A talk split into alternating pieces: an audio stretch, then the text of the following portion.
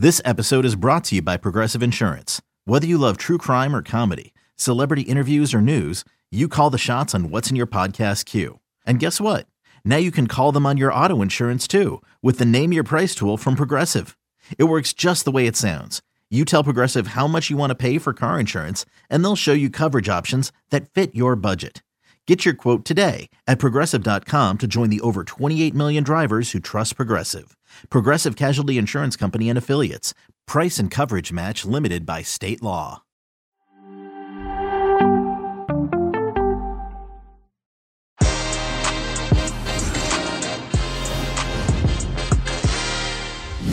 Golazo Wednesday. We recap last night's action as Chelsea beat Leicester. Very important win for a Champions League spot and Leicester City's uh, destiny in the top four out of their hands now. Jimmy Conrad joins me to discuss Tuesday's action and preview Wednesday's action, including Liverpool's game away at Burnley, Coppa Italia, and Coupe de France with Jonathan Johnson as well. Que Lasso begins right now. What's up, everybody? Welcome to Que Golazo, our Wednesday show. And we have here Jimmy Conrad. Jimmy C, what's up, man? What's up, LME? I'm excited to be here because it's crunch time in all these leagues, specifically in the Premier League, Luis. Absolutely. And what a great segue, Jimmy Conrad, because we begin in the Premier League and we're going to talk about last night's action as Chelsea Chelsea take care of business against Leicester City. Just about. It was a little bit nervy at the end. It went 2 nothing up, and then Iheanacho got a goal. And then there was a little bit of handbags going on for a while. But Chelsea got the job done, which means they look good for a top four spot. Leicester City, though, out of their destiny now because it all depends on Liverpool as well. So we're going to talk about that in a second. But Tottenham and West Ham are definitely out of Champions League contention. I mean, we kind of already thought that, definitely of Tottenham. But, you know, this was a big win for Chelsea. Jimmy, talk to me. Yeah, big win for them. I liked their initiative to get started. I like the starting lineup. You have Timo Werner, Mason Mount, Christian Pulisic as your front three. You've got three players that like to go at people. They like to drive the game. They don't like to sit back. They're looking to get in behind. If they pick it up, they're looking to run at you. I didn't think that Christian ultimately was as sharp in those areas that we usually see. But Timo Werner was active. You know, I mean, he got two goals called back. I mean, I just thought that they had that type of energy that that maybe they were missing a little bit in the FA Cup final. And then the first half, honestly, it went 0-0 first half, Luis. And I thought, oh man, you just gave Brendan Rodgers from Leicester 15 minutes to get his tactics right and and they're going to figure out a way to somehow win this game when they shouldn't because Leicester was just absorbing pressure. It honestly looked like the start of the game looked like the end of the FA Cup final where they're just holding yeah. on for dear life.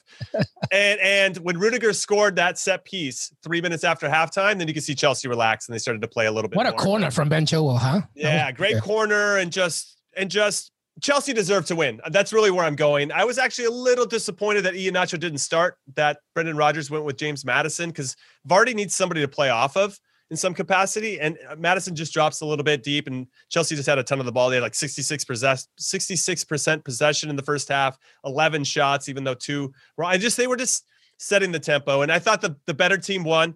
The better team deserved to win, and even though Ayoze Perez had an absolute glorious chance, he did like two minutes from it doesn't look any better than that, Luis. Everybody, it's just like this. Like say you're bombing forward and the ball's out wide and you're at the top of the box and you're oh, I just hope this ball comes to me perfect. And it comes to you perfect. The fact that he that's what happened. And the fact that he didn't get it on frame and he hit it over is really unacceptable for a professional at that it, level. It's what that I said. It's what I would tell my high school kids when I used to coach. Do the opposite of Fat Joe. Don't lean back. And exactly. he leaned back and it just did. went over. That's really funny. I'm going to steal that. Yeah. So no leaning back. But that said, I just thought Chelsea deserved to win. So so that would have been a little bit harsh. But let's take that Ayoze Perez that that chance for a second. If that he moment, ties yeah. that, if it's two two, that that chance could be the difference between them making a hundred extra million dollars by getting into the Champions League. I'm I don't know if it's that high, but it's probably close, and not getting it because now Liverpool have a chance. They they control their own fate now because if they beat Burnley, they're tied on points, but they have a better goal difference and and they're actually in fourth. And so now Leicester's on the outside looking in. It's crazy. It's cra- absolutely crazy right now how much. And of course, you play out all the games. It always never comes down to one particular chance. But for the narrative that we're trying to create here, Luis, that chance could be the difference between so much money for the club and them having to settle for the Europa League. No, absolutely. And how important was that Alisson goal for Liverpool now when you that think too. about it, right? Incredible. 100%. And also, I think the home, the fact that there's uh, fans in the stadium now, I think that was an extra push for Chelsea at Stamford sure. Bridge that helped them out.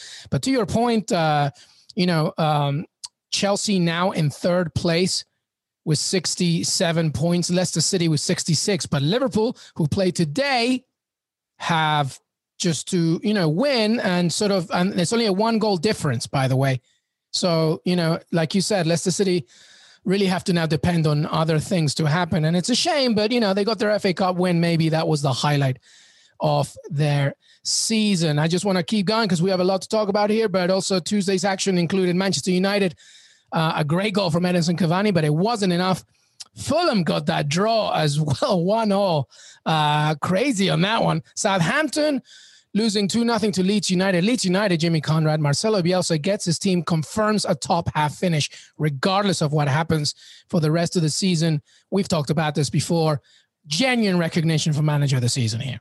100%. And Leeds are now tied on points with Everton, and Everton were getting a lot of hype and love throughout the season. I know they've tailed off here at the end. Ars, they're above Arsenal as well. Arsenal are currently in tenth, even though they've been playing pretty well in the league. And and uh, it's just it's it's I can't say enough about Marcel Bielsa. And if Brendan Rodgers falls out of the top four, and if David Moyes falls out of the top six with West Ham, I think Bielsa's case for being manager of the year becomes stronger. I mean, Pep obviously will be in the conversation because they won the league, but but the other guys that we've been talking about a lot are now kind of dropping off when it matters the most. Now, obviously, Brendan Rodgers wins the FA Cup. That's a big deal, but that doesn't count for what happens in the Premier League. So it's interesting. It's interesting if both of those fall out of those like kind of those European spots that they were currently in. So there's a lot to play for and and uh, very excited for Bielsa. I will say quickly about Man City, which you yep. mentioned. They lost 3 2 to Brighton. They did. Yep. They were up 1 0.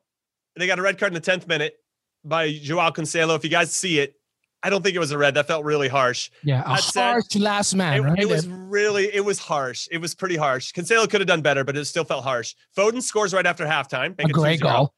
Great goal. And then they give up three. I was, it's, it's, they've, listen, Man City have given up eight goals in the last three games. That gives me some cause for concern heading into their last two, which is the last regular season finale on Sunday, and then, and then of course the Champions League final.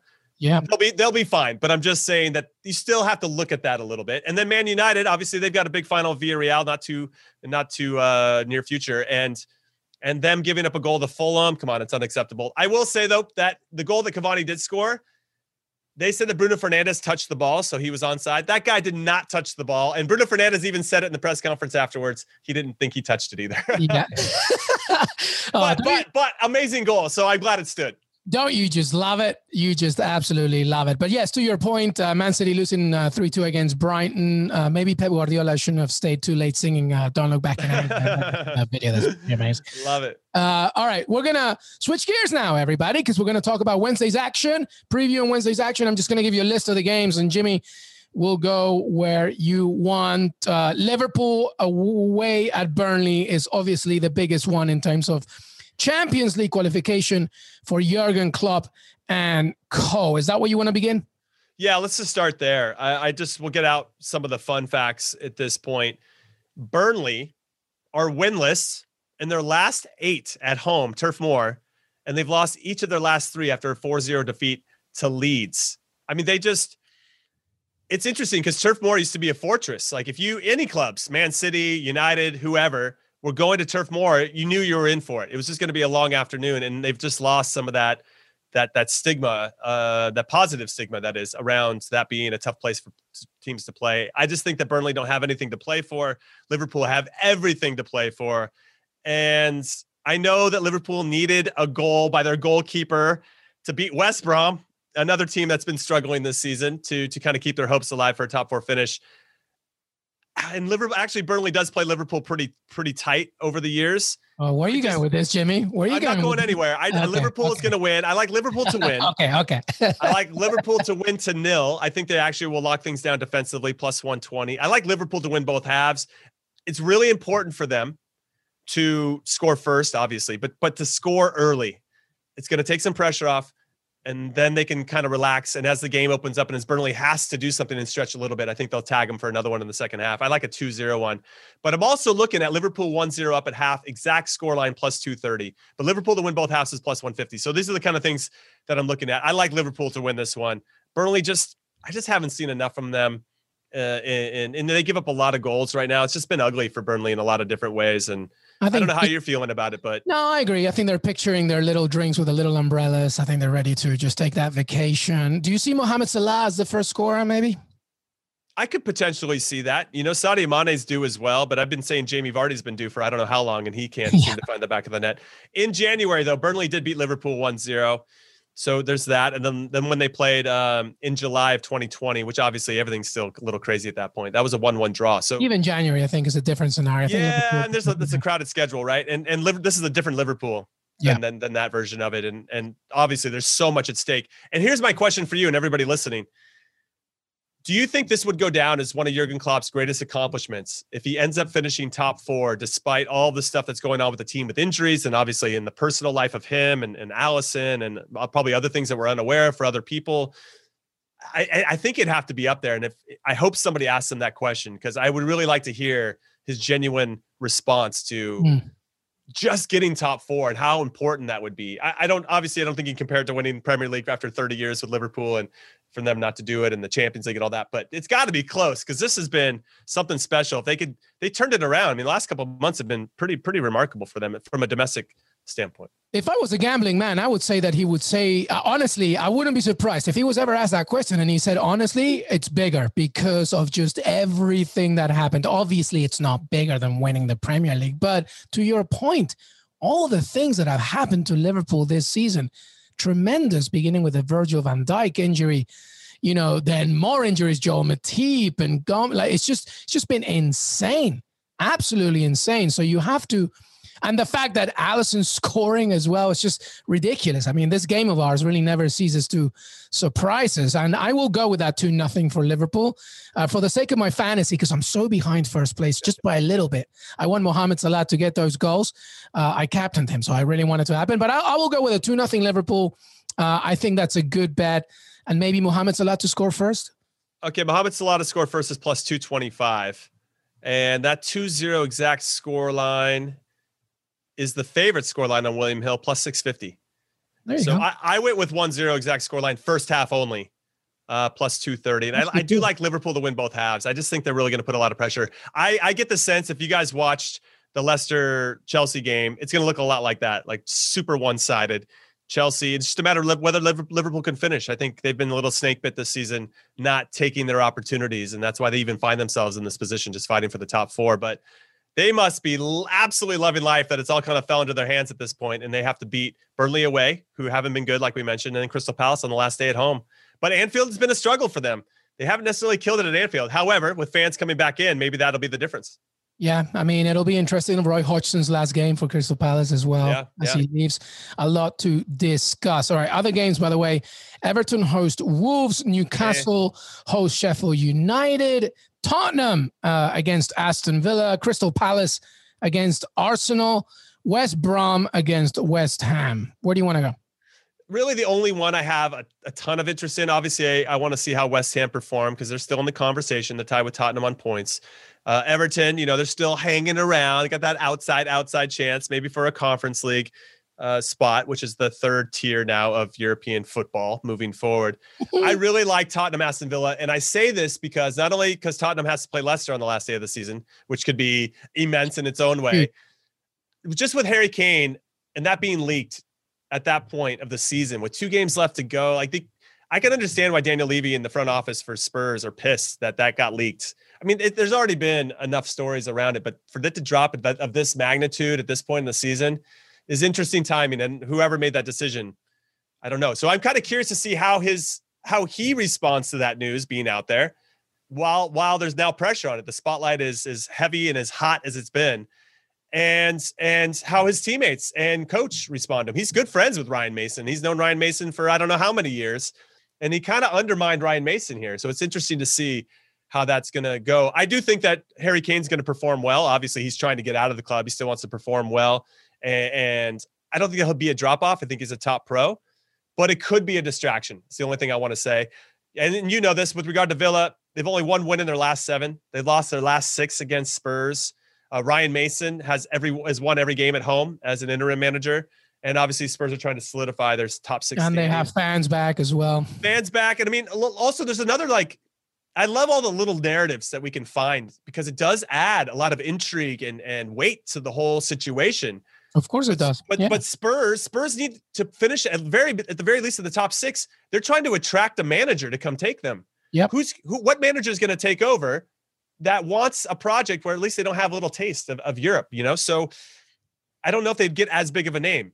So I, I don't know. I think there's a lot of stuff here, and I love it. I love like digging in and finding these stories because I think there's a lot of meat there. One hundred percent. I mean, the Tottenham Villa game, for obvious reasons, is is the one that I'm looking at. But I think Harry Kane's going to be up for this one because he's going to be like, "Look, I don't care what's coming out of the news. I'm Harry Kane." So it's a little bit worrying for my Aston Villa. I think Tyrone Mings is going to come back. Jack Grealish won't start. I think uh, Dean Smith was very hesitant about. Uh, he only played 18 minutes against Everton. He played about 28 minutes against Crystal Palace. There's no way he's starting. Do there is still talent, but I, I don't think he's going to start. So Do I don't know. It's going to be tricky. And by the way, Tottenham is our bogey team. Uh, Manchester United, Yeah. Tottenham. We have a few bogey teams. Tottenham is one of them. Do you think Grealish is being rested for Euros purposes? That do you think he's doing him a solid? I think I think that's part of it. Kind of like the Marcelo Bielsa path, right? With some of his players, uh, he has talked. Dean Smith has talked before about how he cares about the players as a human being, and he wants to make sure that even though he may be sixty percent, seventy percent, that's not good enough for Dean Smith. He wants to make sure that he's ready to go in both ways, and also because Jack, for Jack, obviously the Euros is very important. He wants to take his time and ease it down. So I think that he'll get more minutes in this game right? Probably 35, maybe even come at halftime, depending how the game goes, and then possibly start at home to Chelsea in the final game in front of the fans, etc. But we'll see. We'll, we'll see. I mean, yeah, it's you know. interesting. Well, my bets are all kind of leaning towards Harry Kane showing up as well. I'm going to give you guys a couple tiers to look at, and you can decide at home what you're feeling. Spurs to win, both teams to score plus 170. And I guess before I make that bet, I kind of wanted to hear from you, LME, about whether you think Villa will actually score in this game. But Tottenham are pretty leaky defensively, so I think we will score. I don't think Okay. we'll win. I want us to win. I believe in my heart that we will, but if they're our bogey team. I'm hoping for a draw. I think we will score. I think Ollie Watkins okay. wants to get a goal back. I think he's still very angry about that suspension he got due to like the, you know, the, you know, fake uh, dive or whatever. I mean, you know, he was clearly just getting trying to get out the way. So I think Ollie Watkins has a point to prove. Maybe Bertrand Traore will get a go, but I don't know. I it's So, very uh, it's very difficult to beat Tottenham from a Villa standpoint. Yeah, so so keeping that in mind, and I appreciate that insight because it makes me feel more confident about advising everybody to consider these. Spurs to win, both teams to score plus 170. Okay. And then if you want to take a level it up a little bit, Harry Kane to score, Spurs to win, both teams to score plus 290. That seems very It, it's not bad. Here's another one though. Harry Kane, because of the value's better. Harry Kane to score and Spurs to win 2-0, 2-1, or 3-1 plus 400. Yeah. that's I don't know. very good. it's not bad. I, I actually like that one a lot because I think Kane will score, and I could see it. I could see a two-one, and if and if Aston Villa is sputtering a little bit, you know, maybe you know, and they try to break to go forward, they bring Grealish on, and they're trying to kind of push back in the game. They could get stung the other way. Watch So- out for uh, whoever plays on the left wing of Tottenham, by the way, because if Matty Cash is not available for this one, Ahmed Elmohamady is a very loyal servant to Villa, but he's not as young anymore. He's not as quick. So maybe Heung-min Son might have more of a point here than, than Harry Kane, but we'll see. I don't know. I'm talking a lot about Tottenham, not enough about Villa. I'm trying to be as neutral as possible, you know. we know uh, we, we can we can feel your love come out. You can't even help yourself. But yeah, both, that's the, both that's teams the will score game. though. Both teams will score though. I think that's okay, what I think. okay. Yeah, and then the rest of the games, obviously, I'm keeping an eye on, but that one just felt like it had the most sauce and Yep. juice, if only because of the Harry Kane news. Yep, for sure. Absolutely. I mean, it'll be interesting to see what Palace does against Arsenal. Uh, Roy Hodgson send off uh, at Selhurst Park. So that, that could be interesting. But those are the games. By One- the way, really quick, really Yeah. quick. Yeah. I heard. I don't know if I'm breaking news here. We, I leave that to Fabrizio Romano, but uh, Frank Lampard to Crystal Palace. yeah, I heard that you didn't rumor. break news. Yeah, break news. Yeah, I figured I didn't, but I wanted to get your thoughts on whether you think that would be a good move for Frank Lampard I actually- and, and Crystal Palace. I actually think it would be a good move. For, I think Palace is. Palace, for a, at least from a fan perspective, they've been in dire need of a little bit of spark, right? And by the way, Roy Hodgson has worked his butt off to try, you know, after De Boer, you know, left, they lost three games in a row. Roy Hodgson came in, they lost the next four. So they lost the first seven games and he made them 11th at the end of that season. Mm-hmm. And, you know, with very little, literally Wilfried Zaha, and that's it, right? I think that Frank Lampard, this is a good gamble for Frank Lampard if he takes it. I, that's what I think. I think he needs to get down and dirty and go back to his roots. I mean, he used to play for West Ham before Chelsea. He knows all about, you know, the London culture of football. I, I, just feel like, you know, going back to a team that's Crystal Palace is trying to have a different objective than like Champions League or or winning it. I think that could be a good gamble. Whether it happens or not, we'll see. But you know, what do you think? No, I I, I looked at Gasperini Giampiero Gasperini. I mean, and we're going to talk about him a little bit later because he's in the Coppa Italia final with Atalanta against Juve.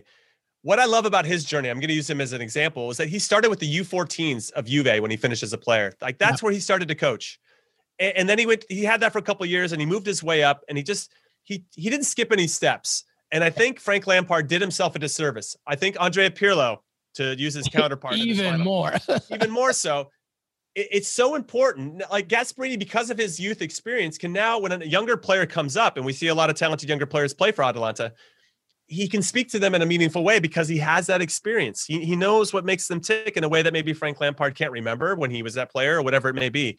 So, so I think Crystal Palace is a nice spot for him. I don't know how the West Ham fans are going to feel about it since he was one of theirs for a little while and Chelsea as well. And now he's like this with this other London club. But I do think it's a nice spot for him to not be under the spotlight so much and yeah. allow him to kind of grow as a manager. So I like the move a lot, and I'm curious to see how he does and if he takes it. Yeah, no, I agree. Uh, I totally agree. Um, all right, so we're going to come back with Jonathan Johnson. We're going to talk Coupe de France and Coppa Italia. But before we do that, Jimmy, is there anything else you wanted to talk about? I mean, Pachuca's playing Cruz Azul later to, like today. no, no, I know there's a lot of Copa Libertadores stuff going on, and uh, the one that I had my eye on was, uh, geez, I forgot. I had it all queued up. But I just wanted to say, with regard to Copa Libertadores, it is the Champions League of South America. It is an incredibly great competition. And I think that people should tune into it if they can. Absolutely. Plenty of action. But I completely lost. Like I was so immersed in, in Premier League, I was not ready for the pivot. I know. I threw something out of left field. That's it's all right. It's all right. It's all good. Hey, but listen, but when we come back, Jonathan Johnson, and we'll talk the rest of Europe, including Coupe de France and Coppa Italia. Que golazo. We'll be right back. Okay, picture this. It's Friday afternoon when a thought hits you. I can spend another weekend doing the same old whatever, or I can hop into my all-new Hyundai Santa Fe and hit the road. With available H-Track all-wheel drive and three-row seating, my whole family can head deep into the wild. Conquer the weekend in the all-new Hyundai Santa Fe. Visit HyundaiUSA.com or call 562 for more details. Hyundai, there's joy in every journey. Robert Half research indicates 9 out of 10 hiring managers are having difficulty hiring. If you have open roles, chances are you're feeling this too. That's why you need Robert Half. Our specialized recruiting professionals engage with our proprietary AI to connect businesses of all sizes with highly skilled talent in finance and accounting, technology, marketing and creative, legal, and administrative and customer support. At Robert Half, we know talent. Visit RobertHalf.com today. Everybody, welcome back to Que Golazo, our Wednesday show. And we welcome Jonathan Johnson, JJ, live from his brand new office. JJ, what's up, man?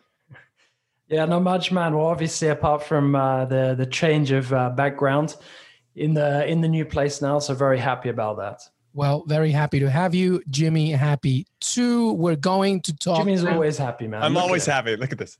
Yeah, that's true. Exactly. like when you look in the dictionary for shit eating grin, There's a picture of Jimmy. I can't confirm or deny any of these rumors at this time, JJ. Yeah, that's very true. The son of Sam could be our guest right now, and Jimmy would be like, "Hey, welcome." Anyway, welcome everybody. Uh, welcome back. Uh, our Wednesday preview, and JJ, we wanted to bring in because now that we've talked about the Premier League, I wanted to switch gears for the rest of Europe, and of course, uh, plenty of games in Europe to look ahead to on Wednesday, including Coppa Italia, of course, and Coupe de France, the second leg, to see who wins in that one. But I wanted to begin, JJ uh, with uh, Karim Benzema back in the squad for Les Bleus.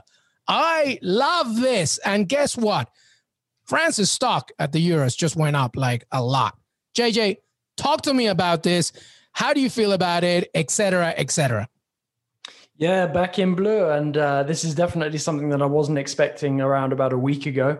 Uh, you know, they're periodically since Benzema last played for France back in 2015, there has been speculation about whether he might ever come back. Uh, you know, the the door always seems to have been quite firmly closed up until now.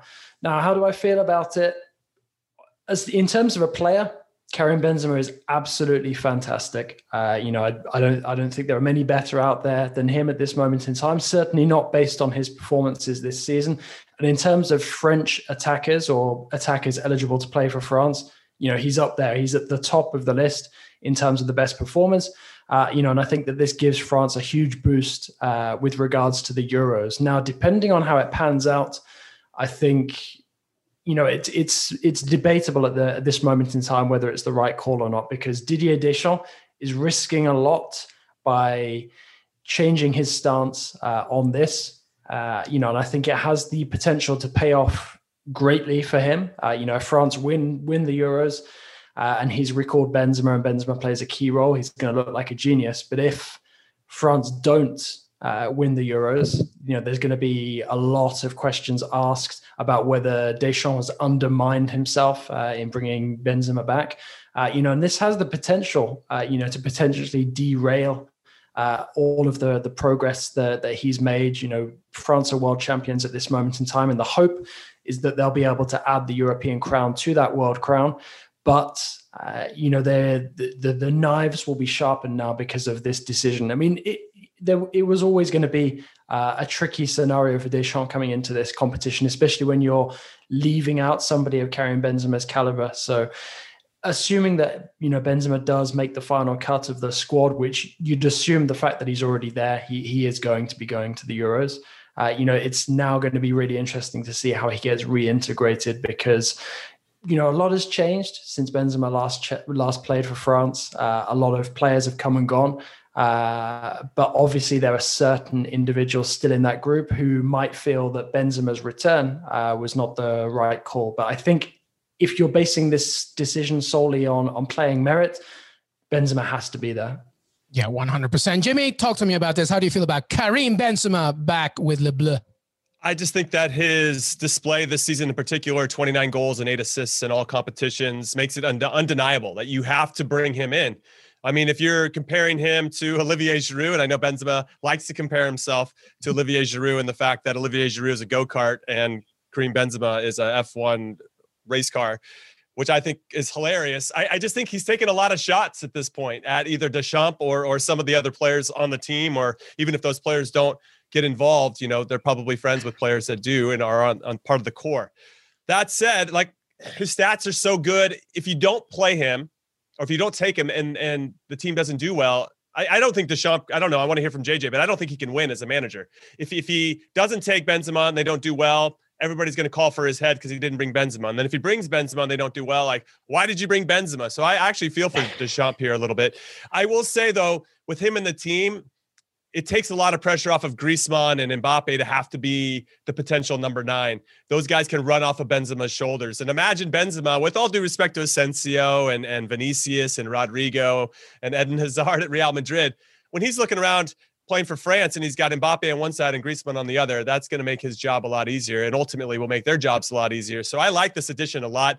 I think his, uh, despite his mentality, if he comes in with the right attitude, and I think being shunned for five years should hopefully give you some slice of humility. I don't know. I don't know Benzema enough to know how much humility he actually has, but he's played well enough to warrant this. And I think it's a good inclusion because it gives France so many different looks. And obviously, he's playing extremely well right now. Maybe one of the best number nines in the world, if not the best. Yeah, well, 22 goals in La Liga. And to your point, uh, now that he has Kylian Mbappe on one side, Antoine Griezmann on the other one. I mean, listen, I'm just a neutral here, but I love this. And yes, I, I, agree. Deschamps uh, definitely is going for a little bit of a gamble here, but it's not. Come on, everybody. Let's remember. I, I'm sure that they've had conversations before this decision, and they've probably maybe you know, cemented what's happened in the past. But, you know, granted, the drama does come with it. But what if this is a win?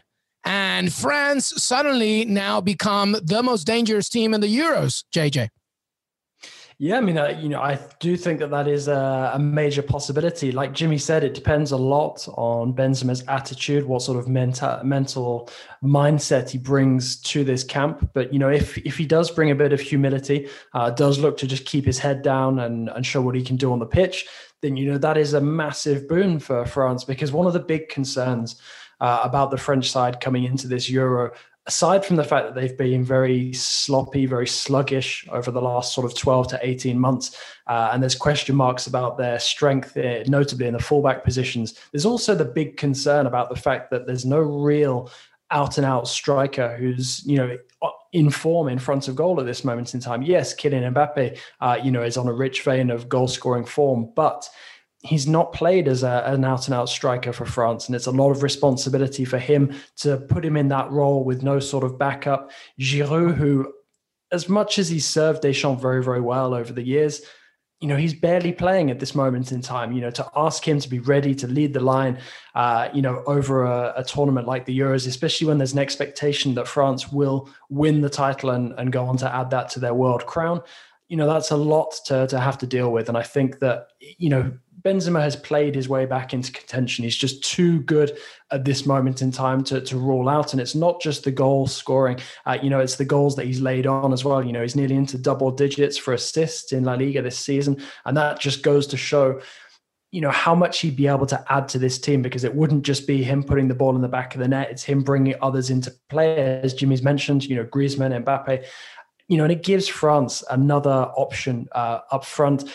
I'm not sure how this is going to work out for France long term because I don't know how much Benzema has left to left to give. But if this works out well in the Euros, France are very well set to defend their world crown next year as well. Yep. Well, I have three other teams at Euros, Jimmy. I know that you want to chime in. I have three other teams in Euros: England, Belgium, Italy, and now France. I think as well. Jimmy, what do you think? Wow, show some respect to Portugal. That's where I'm going to start. I know. Yeah, I, I, I, am gonna. They're so deep. that so group, though, France, Germany, and Portugal in the same group, right? Oof. Yeah, it's yeah, it's nice. It's tasty. I'm here for it. I look forward to the Euros. I did want to say though, I like in Benzema coming back into the France team, very similar to what Sweden did with Zlatan. Now Zlatan got hurt, but you're bringing back somebody that has a lot of experience elevates the games of people around them, assuming, as we've mentioned a couple times, if they have the right attitude and mindset when they walk in between the doors and put the jersey on. And if that's the case, then I think you know both of those players. I know again, Zlatan's out, but if Benzema can come in and, and really kind of set the tone and say, "Hey, I'm here for the the for the group. It's not about me. It's about the group." Then I think he'll he'll fall back in pretty easily. And I'm sure I'm sure there were some players before that felt like, "Hey, we should we maybe before the World Cup, the one that they won, like Benzema." Should he should be here with us. You know, he's that he's that good. And maybe some are like, okay, welcome welcoming him back because of the talent that he provides. So I don't know. I've been on a number of teams. When you have a talented player that might may or may not have an attitude problem, you can tolerate so much, but you can also you can definitely tolerate it when they're scoring goals and helping the team win. And uh, hopefully, I mean that's ultimately the plan from Deschamps. So we'll see if that works out. Well, more to come from Karim Benzema later on in the week as we preview La Liga and the final weekend as Real Madrid hope to do something as Atletico lead, but that will be for later. We wanted to have JJ here as well because obviously Wednesday also means Coupe de France. Coupe de France, PSG, big week for PSG. JJ, uh, as they hope to maybe do the double. We'll see what happens there. But what can you tell me about Coupe de France, the latest there in, in that game?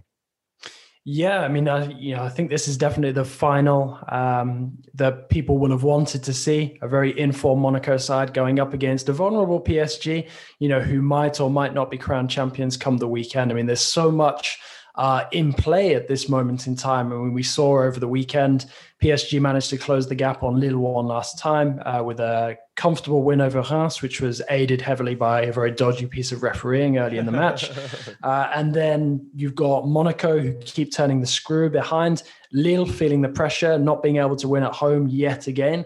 Uh, and you know, it's set it up really nicely for these next couple of days because PSG, if they don't win this cup final, which is a very big possibility, they've lost both times to Monaco so far this season.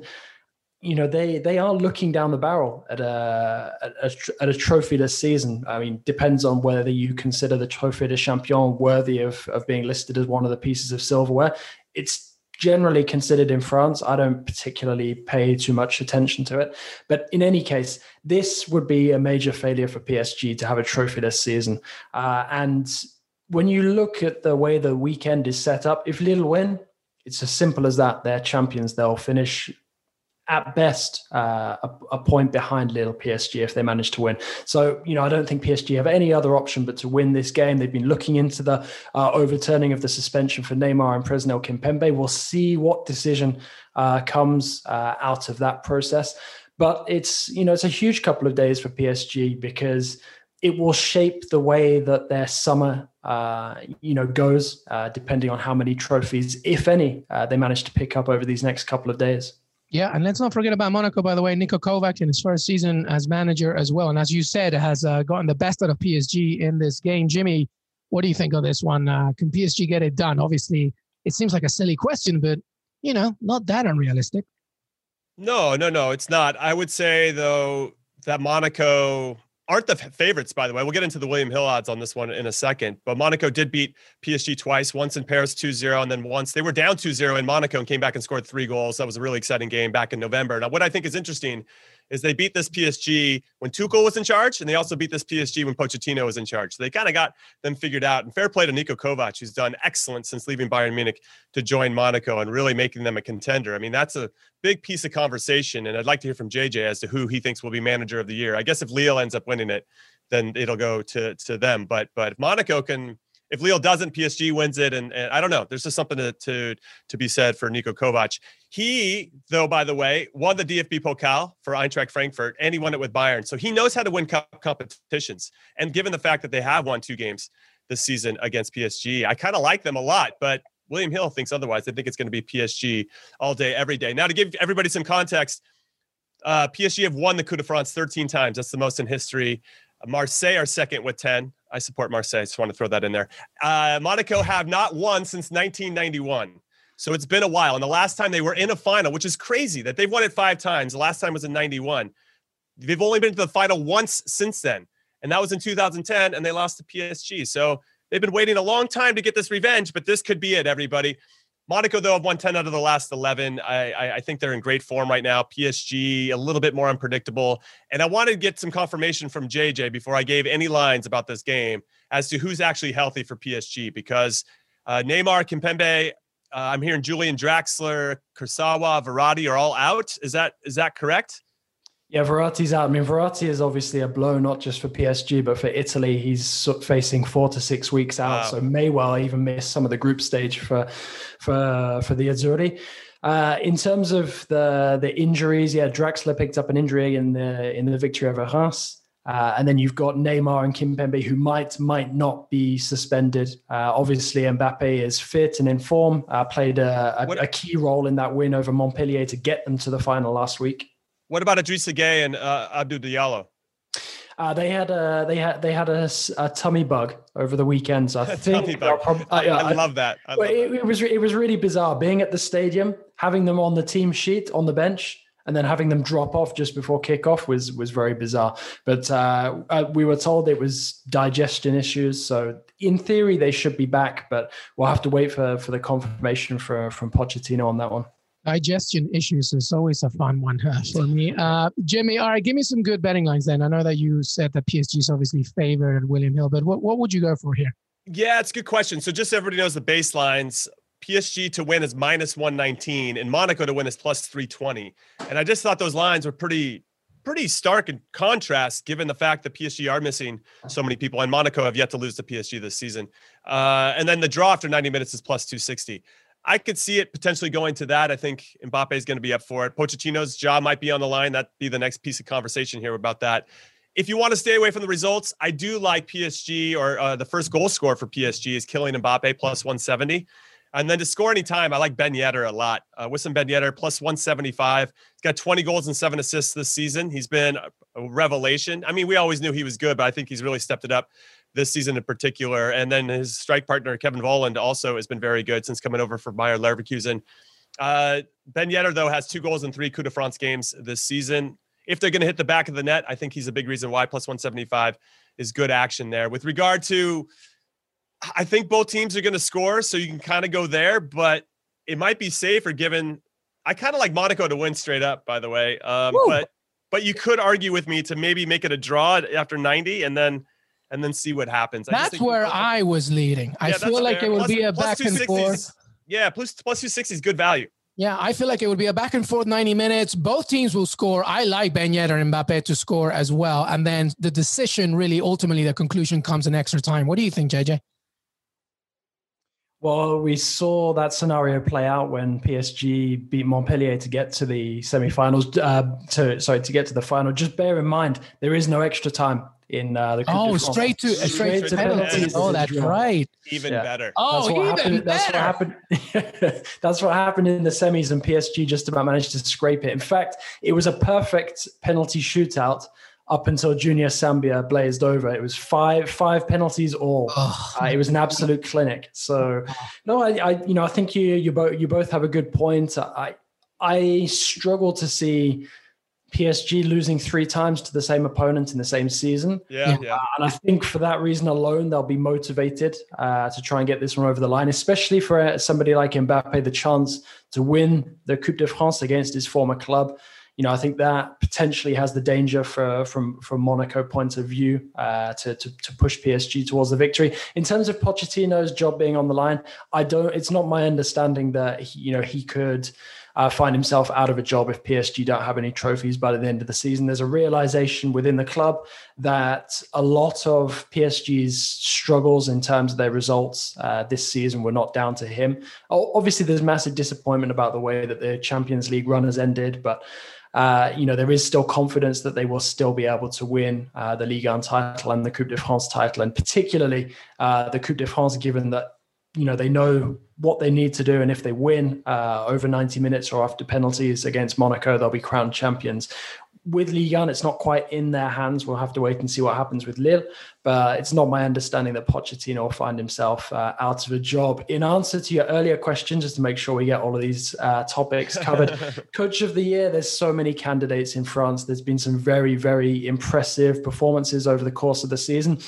Uh, you know, I think Kovac is definitely up there. The one thing that I would say about Monaco is that you're only as good as your sporting director uh, at that club. It, it's always extremely important for the project uh, when you've got somebody, you know, with the the, the capable set of hands shaping uh, the the squad. And I think Paul Mitchell's done an absolutely fantastic job and deserves as much credit to, as Kovac. For me, it's assuming that Lille do win, do go on and win the title, it's hard to see past Galtier. Mm-hmm. But you know, I do think that there are other deserving candidates as well. You look at how Lens have done, uh, newly promoted under Franck Haise. It looks like they're going to fall short of qualifying for Europe, which is a shame. But up until now, uh, you know, they've also done fantastically. So I think you know th- those three would be my my picks for, for for the best coaching candidates. But I think if Lille win it, it'll be Galtier. All right, let's very we got Coppa Italia to go, so let's very quickly give me your uh, initial uh, reaction on on the on the cup. Give me a score. What, what do you think is going to happen? Uh, JJ, I'll throw it back to you, and then I'll end it with Jimmy. What do you think is going to happen?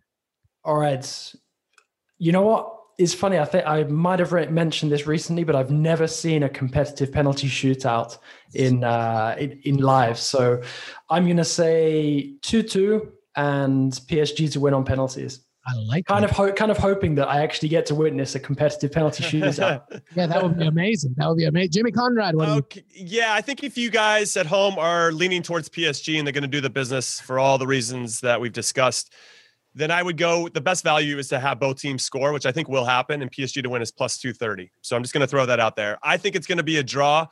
For me, it's safer to to just call it a draw plus two sixty. It, I don't think it's going to be zero zero, but on the off chance that it is, you have that covered. Because when you have both teams to score in the draw, it's only plus 320. It's not is it worth that much to lose the zero zero? So it's up to you to decide how you want to go there. But I agree with with JJ. I think it's going to go to penalties and then it's a coin flip. I I it would be cool to see Niko Kovac do something um, and see Pochettino sweat a little bit. But I just think that's going to force PSG to actually look at their roster in a more meaningful way because I just don't know if they're as balanced uh, as they need to be, especially in the back line. I mean, I like some of their players, but they they could upgrade in some areas for sure. All right, so you see a draw, penalties, but Monaco winning. Yep. All righty. Well, I'm going to go with the draw, penalties, PSG to win it. We'll see what happens. But, you know, we will see. It's a conflict once it gets to PK. So you never know what could happen. But uh, let's hope that it goes to that so JJ can have a nice evening as well. All right. let's talk Coppa Italia. Atalanta against Juventus. One team feeling good. Champions League status, no matter what. The other one still has to really work a lot. Of course, Andrea Pirlo's job on the line. This, though, could maybe soothe thinks uh, in Turin. What do you have for me, Jimmy Conrad? Atalanta against Juventus. A real tasty matchup here. It's really tasty. I'll give everybody some context and a bit of a refresher. Atalanta beat Napoli in the semifinals 3 1 over two legs. Uh, Juve defeated Inter Milan 2 1. In leg one, they won 2 1 and then held on 0 0 in Turin in leg two. Atalanta are unbeaten against Juve since 2019. Take that into consideration. However, the only major trophy in Atalanta's history is winning the Coppa Italia in 1963. Woo. But they got to the final two years ago, whereas with Juve, they have won this trophy 13 times, with the last time being in 2018, the season before Mr. Cristiano Ronaldo showed up. Interesting that they can't win trophies outside of the Scudetto when this guy shows up. Now, Atalanta are on the cusp of their highest ever finish in Serie A if they can hang on to second. They finished third the last two seasons and continue to really play at a high level under manager Giampiero Gasperini, who is awesome. And what I wanted to bring up is that it's even more impressive when you look at their budgets and how much they spend on players. So Atalanta spent $43 million on wages this season for this particular team. The highest paid player is Ilicic at 1.6 million. Juve, their opponent, spent 236 million on their player wages the highest player being mr cristiano ronaldo 31 million. And atalanta are the favorites to win it. I mean that's that's remarkable what gasperini has done and what i'm sure the sporting director and the whole club has done. They they, they have a big emphasis on their youth academy. They're rated i think the seventh or eighth best youth academy in all of europe behind barcelona and psg and real madrid and and and who else? Lyon and Rennes and Valencia. I mean they just have so many players that come from our academy that end up playing in the top five leagues in Europe. It's very, very impressive. So shout out to Atalanta for so many different ways. They are truly an Cinderella story. So I would like them to win this. And I love Andrea Pirlo.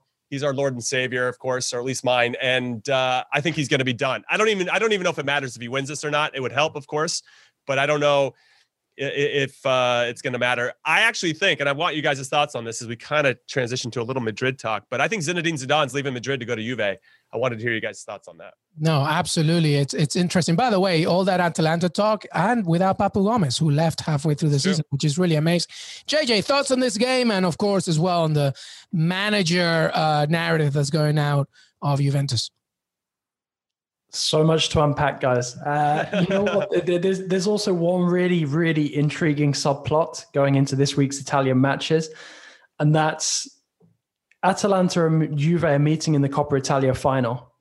Yet on the final day of the season, Atalanta coming up uh, against AC Milan with the possibility of keeping Juventus out of Champions League football after all of the talk from Agnelli, uh, you know, about Atalanta, whether they're worthy of playing in the Champions League. Atalanta could beat them to domestic silverware, and then a few days later get them out of Europe as well. The only thing, it's, I love I mean, it. The, the, only, the only, the only thing that that would be kind of a bit galling for me is it is if that happens, it may well come at the expense of AC Milan, but you know it's kind of a price that i'm willing to pay i think just to just to see you know the whole the whole situation come about uh, you know, really come back to bite uh, Agnelli after the, the Super League thing. But no, I'm really, really excited about the, the, the this cup final.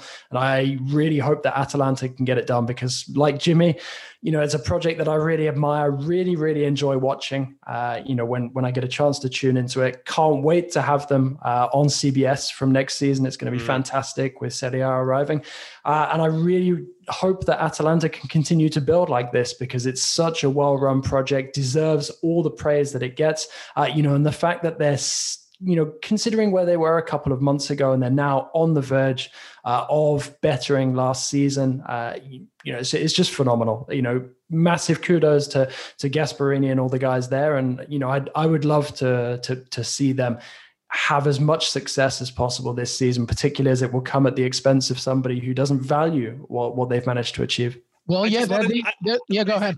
I just want to jump in really quick and say all I heard in all those words that JJ just said is JJ wants to stick it to the Super League teams. That's all I heard. That's no, but that's actually like trying to stick right into the Super League teams. No, but that's actually where I was going. They're they are actually the absolute antidote to the European Super League. Exactly everything right. So uh, with that being said, all right, very quickly, Jimmy, give me your betting tips and prediction, and then I'll go to JJ.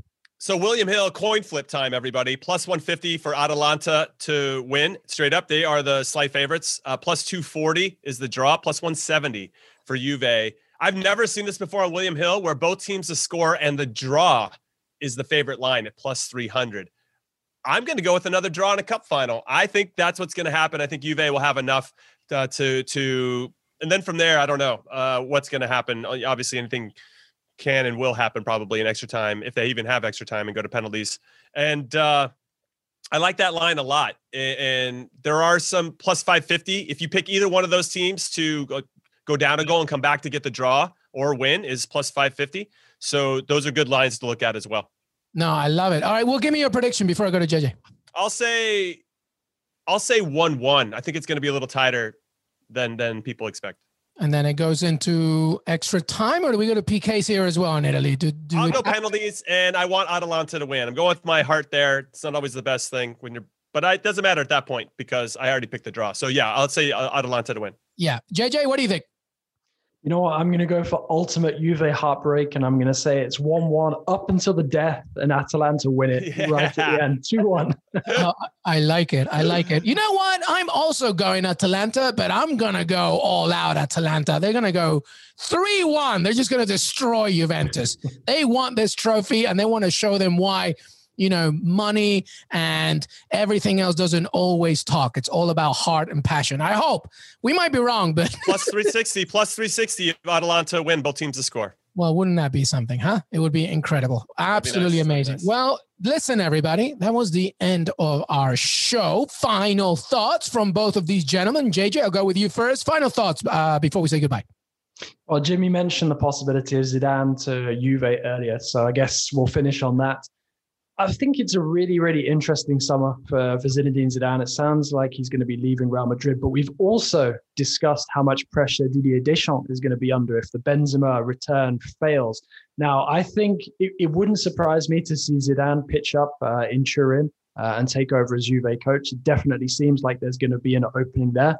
But I do wonder depending on how the Euro pans out, if there might also be an opening for the French national team as well. And I wonder if Zidane might be best served by trying to stall as long as possible and just see what happens uh, over the summer. You know, I think Juve is probably the more likely destination at this moment in time.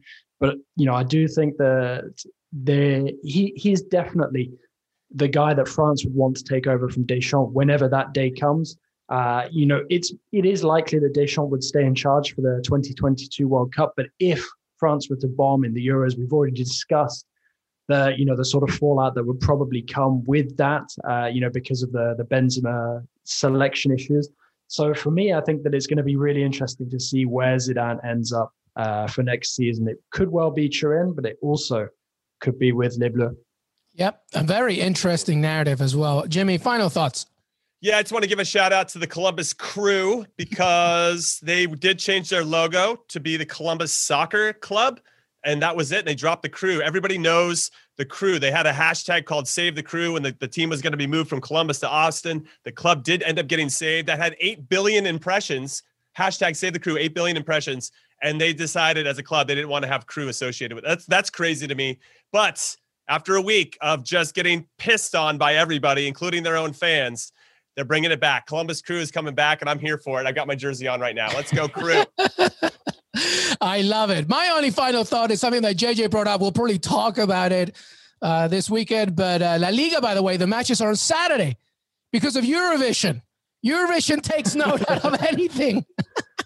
Guys, there, there is one other thing we need to mention, and that's Slutsky back doing his thing again, dancing, singing. Yeah, I don't know if you guys, if if any of you listening have seen Rubin Kazan's celebration of qualifying for the oh, Europa did Conference. It again? If you if you haven't, you've got to check it out. It's incredible. He did it again. He just continues continues to deliver. And one final thought. It, you know, it, it seems like we're so in sync today. Jimmy mentioning Columbus Crew final link with uh, Columbus Crew, Zinedine Zidane, everything that we've chatted to. International Champions Cup a few years back, I was sent to Columbus in a, on a former a former work mission. And who did I bump into in the stairwell in the Columbus Crew Stadium going to the press conference? None other than Zinedine Zidane. Can you imagine if Zidane comes to MLS? That would be kind of fun, huh? He's too cool. He's way too cool. Wow, that'd be amazing. Zidane at MLS. I'm here for it. He'd go to Inter Miami though. I think. Yeah, that's true. Uh, that that would be incredible though. All right. Well, Jonathan Johnson, thank you so much, brother. Thanks a lot, guys. Always a pleasure, and looking forward to the next time. Jimmy Conrad, thank you, man. Love you guys. Thanks for listening. Hey, everybody, I want to thank uh, Jimmy Conrad and Jonathan Johnson for joining me today. Don't forget to follow us on Twitter, Que Pod. Listen to us on Apple Podcasts, Spotify, Stitcher. Watch us on YouTube as well. And we're on CBS Sports and your CBS Sports app. Have a great, great rest of your day.